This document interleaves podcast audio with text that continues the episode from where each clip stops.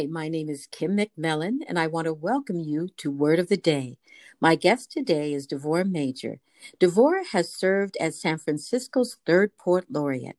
She has seven poetry books, two novels, four chapbooks, and a host of short stories, essays, and poems and anthologies and periodicals. Trade Routes, a symphony by Guillermo Galindo, with spoken word poetry and song by Devorah Major, premiered at the Oakland East Bay Symphony in 2006. In June 2015, Major premiered her poetry play, Classic Black Voices of 19th Century African Americans in San Francisco, at the San Francisco International Arts Festival. Devorah Major performs her work nationally and internationally. I want to welcome you to the show, Devorah. How are you doing? I'm doing just great. Thank you, Kim. A pleasure to be here. It, the pleasure is mine. I love your work. I and this new book, Califia's Daughter, I think, in my personal opinion, is a masterpiece. This is a, a brilliant poetry collection. And so I wanted to just ask you, how, how did it start? How did the idea of Califia's daughter even come about? Well, it came from uh, two things. When I'm California born, I there was a time um, several years ago when I was in New York, and um, I enjoy visiting New York. And I realized I was such a California person. I was a California woman. I and and as an artist, sometimes I my my mind is on whatever poem or story I'm creating, and I'm not always fully present. And in New York City, you need to be fully present all the time. Mm-hmm. And so I and I thought about and I like space and sun and trees and just a lot of the the the things that to me California is, you know, the kind of wild ocean and like that. So the first thing I did was I really centered myself on, oh, I'm from California. And then my other books are very much uh, outward centered, uh, mostly. Um, and I thought, well, I have all these poems that have to do with myself, uh, myself as Devorah, and myself as what it is to be human and my family and where I come from and my relationship to writing. So it's so it's a book that is both as a daughter of California and also as a uh, letting letting air to these other poetries that had not spent much time in. I'm always telling people, "Oh, my life's kind of you know it's just boring. I'm a writer. Come on, you know." Um, you know, eh, how, how exciting is it to sit somewhere and watch somebody scribble you know? So um so i was trying to bring those two ideas together along with my enduring interest in both science and science fiction. Yes yes. Well can you tell us how there, there's a legend for how the state of california was named after queen califia.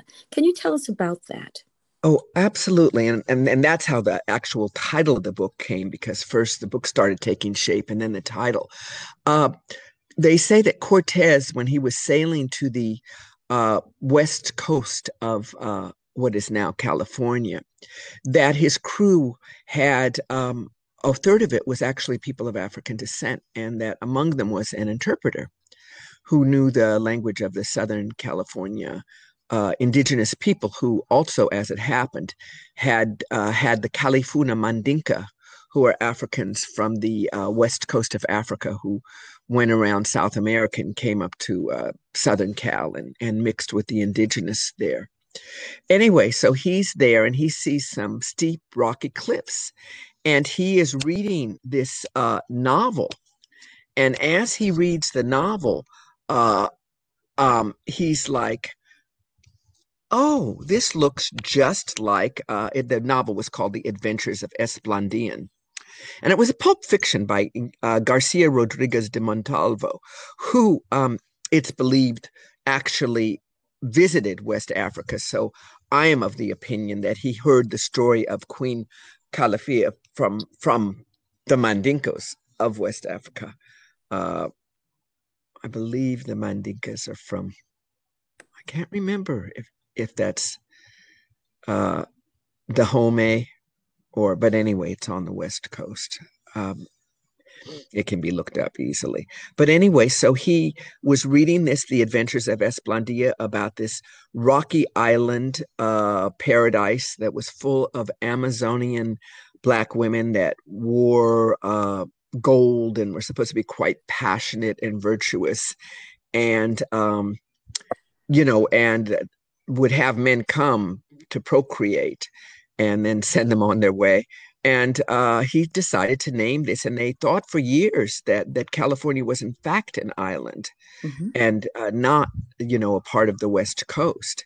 And so he named it after this uh, mythological queen, who may have actually been historically correct insofar as myths are usually history aggrandized. And I think it's important to say that the man the, the Mandinka arrived to the New World before Columbus, and it was not, absolutely right. It was not a new world; it was a world that was new to them. Yes. Yes. Yes.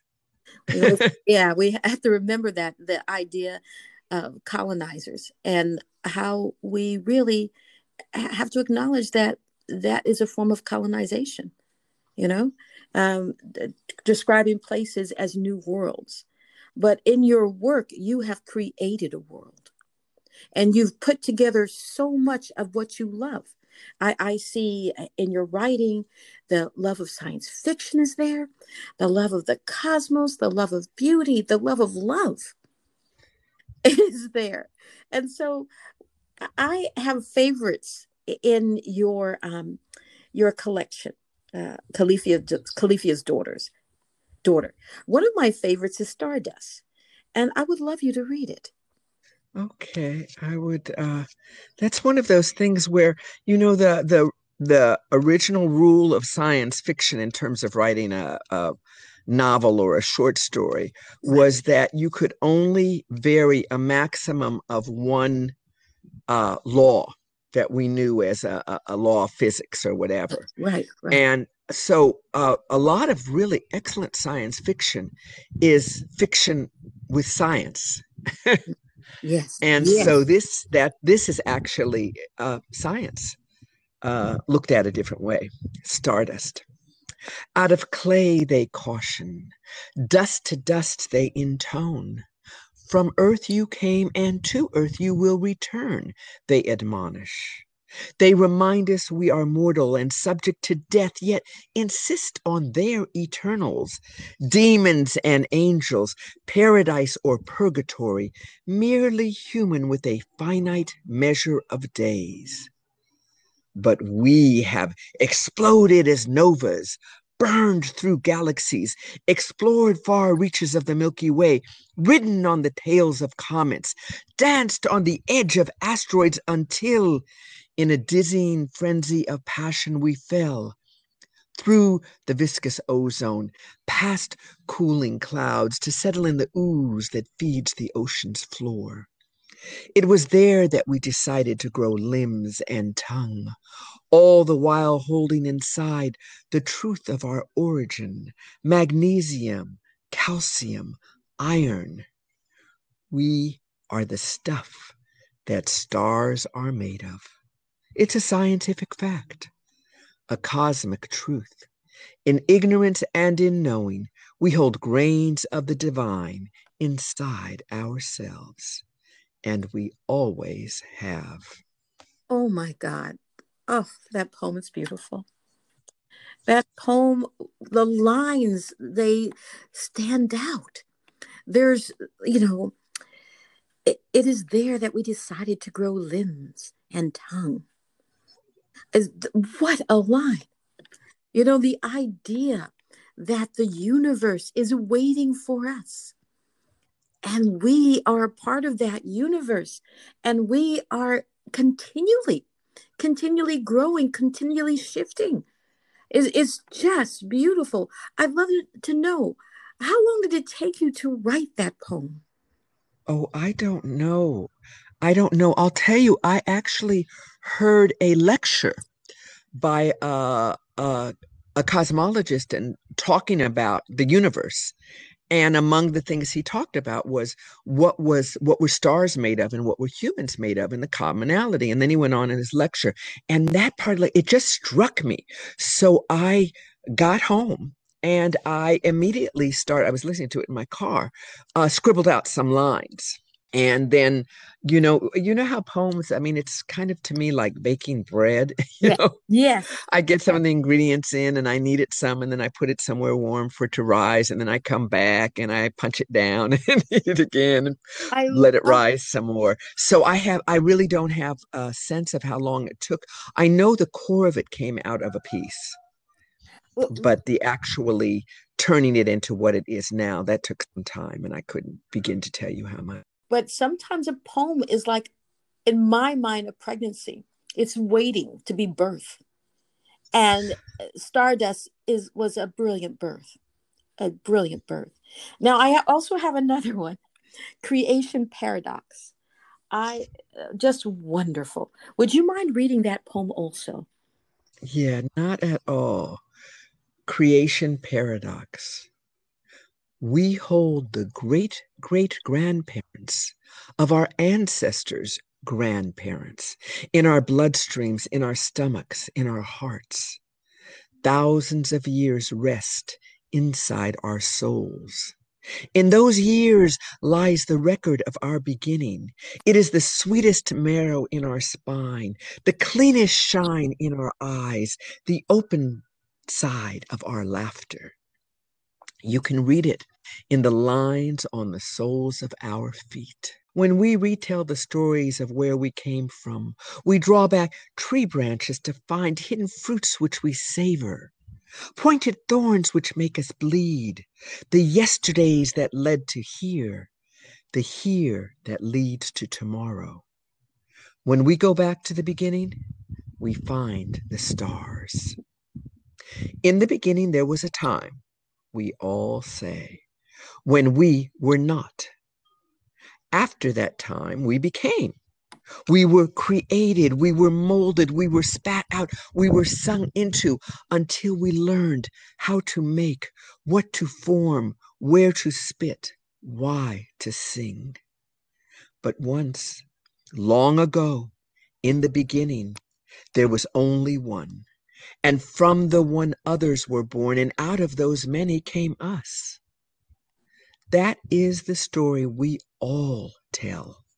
But before that beginning, before the in the beginning, beginning when we were born, there must have been another beginning. Before the spider crafting web, laying 16 eggs, before the mountain birthing lovers, birthing children, before the sky settling low to mate with earth, before light, before darkness, before breath even, there must have been another beginning. A beginning that lives in a place we call unknowable. Yet it is braided into our genealogies. And it is said that it was in this beginning, the beginning before our beginning. It is there that you must go if you want to find the faces of God. Thousands of years, thousands and thousands of years rest inside our souls. Thank you. When I hear you read that poem, it reminds me of I see a woman, an African priestess or a storyteller, explaining to the children who we are, our cosmology. And so I wondered what brought that poem into existence for you. Well, I think I was, you know, that they um there's so many little bits of information you get and you just store right. like lucy and we all have african genealogy i mean you and i more directly but you know all humans on the planet and uh, they found this in our genes and it got me to wondering what stories are there in those genes that we can't unlock and and the the um, western scientific approach uh, to me is actually quite linear. And so the idea that there's a, a sentient ideals within us that we aren't open to all the time that would let us know ourselves was part of it. And then uh, also, I had uh, seen a book that my daughter had been given when she was relatively uh, young. She was grown when I wrote this, but that was by Virginia Hamilton. It was Creation Stories. Yeah. And I always loved that idea of, you know, know of, of looking at uh, all of the ways that that humans perceive that humans began. And so, actually, each of the ones that I mentioned is somebody's creation story. Yes. I couldn't possibly do all of them. The poem would have gone on forever. But I was trying to have that idea that we have all of these different things that are happening about how humans got there. But before humans got there, whatever our story, something else was there. yes. Yes. And it's almost as though we ignore that fact. Uh, when looking at ours, we act as though things began when we began. Even though, you know, obviously, if you go and you see an astronomy show, particularly at planetariums, I love planetariums, they will they will give you these billion year dates but I don't know what a billion is. I don't know what a trillion is. I just know that there was sentience uh, and not a singular sentience, a, a, a multi universe, possibly, but definitely multi a sentience throughout before we came out of it. And I really wanted to kind of try to capture some of that. I'm always looking for where is our place as human and how can we honor the fact that we we do remarkable things along with incredibly terrible things as humans. But uh, we could in our best selves just do remarkable things. It's really not necessary for us to be so ugly and self-destructive. And yet within all the wonderful things we do we're still these teeny tiny little smaller than ant you know right, right. Uh, uh, atoms in the universe when you look at the size of the universe you know uh, uh, even smaller than that, you know, so that I that that I was trying to kind of look at all of that and both give credence to uh, the wonder that we are, but also to to bring a certain humility to it. You know, you did, and, and I want our audience to to to hear just how much other poets appreciate Devor Major's work. Juan Felipe Herrera, U.S. Poet Laureate, um, from 2015 to 2017 says of Devorah's work, particularly Califia's daughter, all the dimensions of Devorah Major's life and yours are here. From the beginning, before the beginning, galactic particles to the bebopness of our lives. She speaks of being, of becoming, of totality. It is a journal an investigation the life of philosophy of a great poet woman. That is wonderful praise and highly deserved. And I, I just, to have a poet uh, look at the universe in this manner, I think is so important. It's, you know, we look at poems and some people have a category. They're, they're romance poems. They're they write um, poems about everyday life.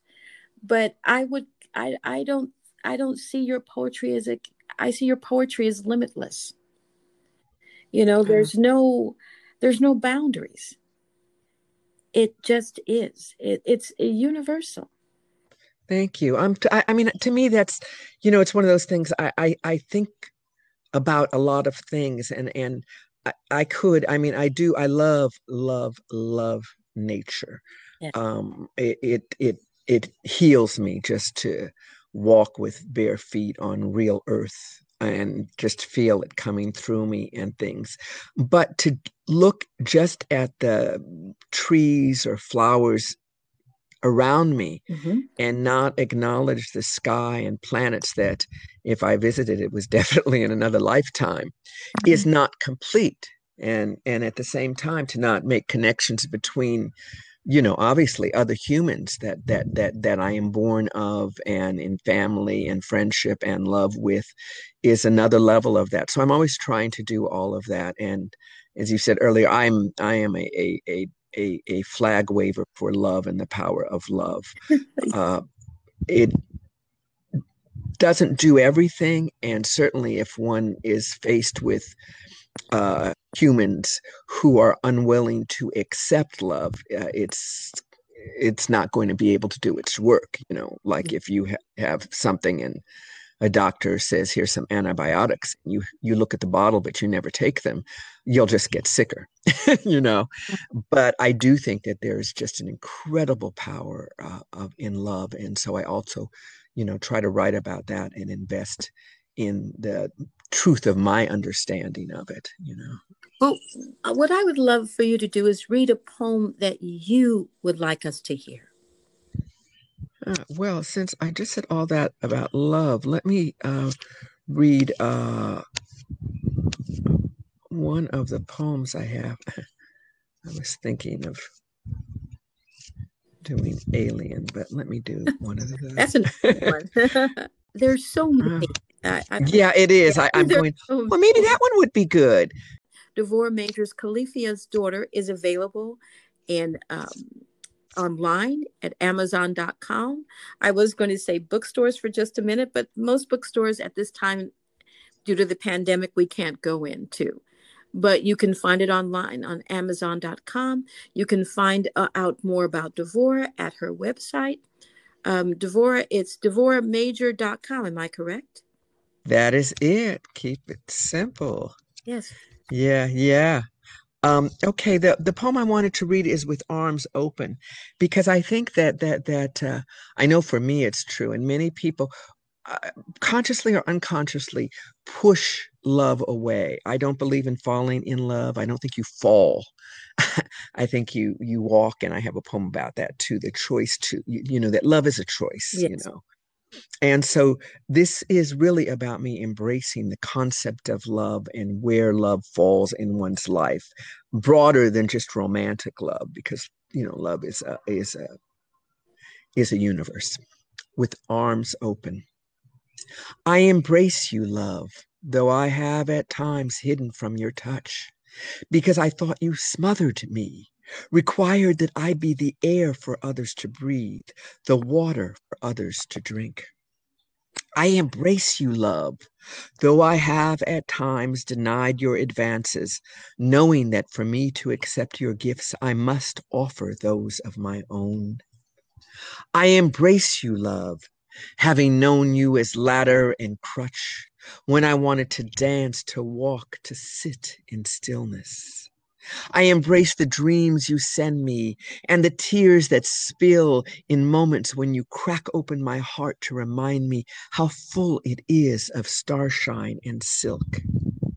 I embrace you, love, who will not catch me when I fall, but instead advises me to swim in your surging waters. I embrace you, love, though you know no forgetting and insist I continue to feed on your fruits of forever. Ever more powerful, you make me claim you as intimate companion.